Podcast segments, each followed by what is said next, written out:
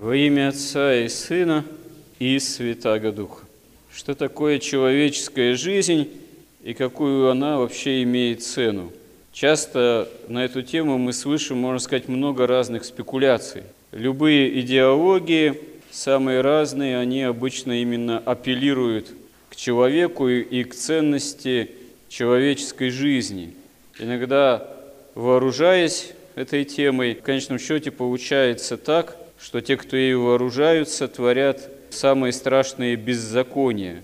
Во имя ценности человеческой жизни, можно сказать, что порой льются потоки человеческой же крови. Это действительно такой исторический парадокс, который в истории, в общем-то, с человечеством же, с людьми, с человеческими сообществами, народами приключается, в общем-то, неоднократно. Но вот Евангелие дает нам один из самых важнейших критериев, что человеческая жизнь имеет цену только в перспективе вечности, только применительно к Царству Небесному, только во Христе. Господь говорит, что толку человеку, если он приобретет весь мир, а душе своей повредит. Какой он выкуп даст за душу свою, когда придет Господь же с ангелами силою и славою великую, что может ответствовать человек на суде применительно к цене, можно сказать, собственной души, применительно к ценности человеческой жизни. Потому что не призвать себя к этой жизни человек не может, ни собственную душу своими силами спасти. Это может только Господь, это осуществляется только в Господе, во Христе, но, как говорит Христос же, если кто хочет идти за мной, возьми крест свой на себя, отвергни себя и следуй за мной. Потому что спасти душу, спасти душу именно в ее греховном состоянии, это означает погубить ее. А погубить душу, сросшуюся с грехом, грех в человеке, это значит действительно с Божьей помощью спасти ее. И апостолы, они пока на них Дух Святой не сошел, пока первоначально не воскрес Христос перед сошествием Святого Духа на них, они во многом недоумевали. И именно Господь им говорит, что многие из тех, кто стоят здесь, не вкусят смерти, но увидят именно Царство Небесное, пришедшее в силе – увидят Господа, пришедшего в силе. Поэтому апостолы потом так чаяли, что второе пришествие совершится при их жизни еще. Для них совершенно очевидным было, что уже все осуществилось, Христос уже воскрес, смерть побеждена. Зачем еще этому миру в падшем состоянии существовать еще какое-то более-менее длительное время – но премудрость Божия, она выше даже, в общем-то, по сути, верной апостольской интуиции. Господь еще, как мы видим, попустил столетия, даже тысячелетия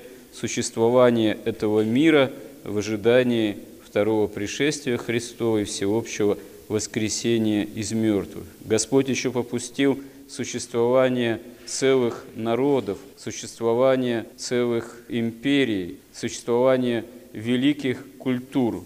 Но одновременно с этим в контексте этой истории все равно продолжаются и беззакония, и войны, и потрясения, потому что Господь не отменяет естественного хода истории, иначе если эту историю в корне переменить в ее естественном движении, которое началось с грехопадения прародителей, это значит нарушить свободу человеческой воли – понудить человека принять Господа, Его спасение и воскресение таким, можно сказать, насильственным образом. Поэтому Господь и попускает истории еще длиться и продолжаться, пока действия человека, человечества, целых народов по свободной же своей воле себя не исчерпают. Всегда есть возможность приятия Христа, но за человеком – остается свобода и отвержение Господа. Причем это далеко не всегда может быть отвержение такое явное, открытое, декларативное. Порой часто те или иные формы, жанры, традиции жизнедеятельности человека, они формируют именно такое отношение, можно сказать, к жизни, к истине, к основам которые впрямую входят в противоречие непосредственно с самим Господом, хотя могут облекаться во внешне вполне благопристойные формы. Вот очень характерный пример в евангельской истории, когда некий Симон фарисей приглашает Господа в свой дом разделить с ним трапезу.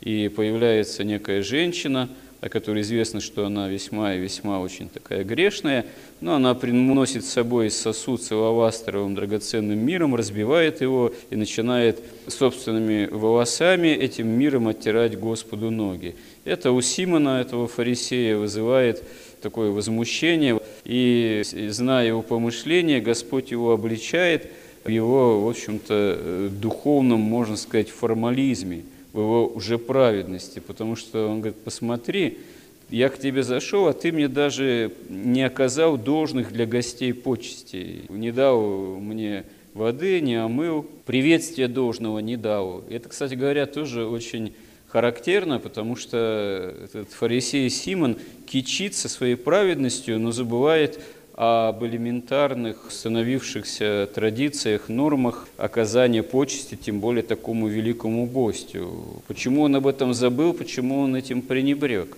Это какое-то, видимо, гордостное такое ослепление, возношение с ним происшедшее, на что ему указывает Господь. А эта женщина, грешница, она, наоборот, возлюбила много через свое покаяние, через осознание своей греховности – и поэтому увидела во Христе истину. И поэтому со слезами, покаянием и великой такой любовью к истине во Христе приступила.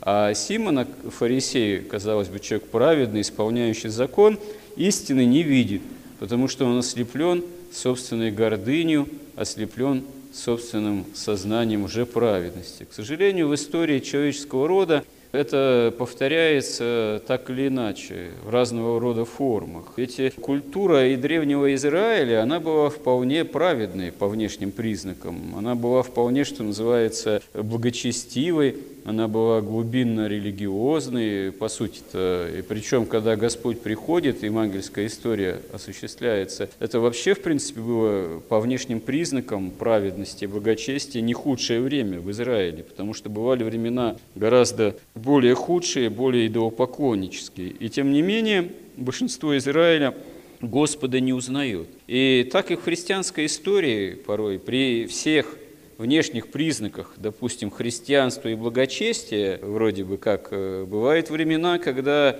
увы, увы, благочестие внутренне вырождается. Оно становится формальным, оно становится такой уже праведностью, и история предреволюционная наша об этом говорит, и история именно синодального периода, как он называется, когда на самом деле форм благочестия, большое количество храмов, великое множество. Все в детстве крещенные, все должны исповедоваться и причащаться хотя бы раз в год – исповедальные списки на всех составлены, все, в общем-то, под контролем, а внутри вызревает великое, можно сказать, сопротивление правде Божией, великое нечестие, жажда потрясений, жажда революции и так далее и тому подобное. Естественно, что это формируется и формировалось и столетиями порой разного рода тенденции. Много можно примеров привести, но можно даже вот такой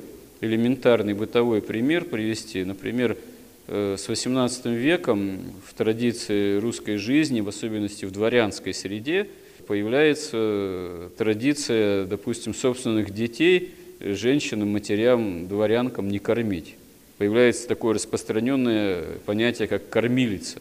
Но она, конечно, и раньше могла быть, потому что всяких искусственных сухих смесей-то не было.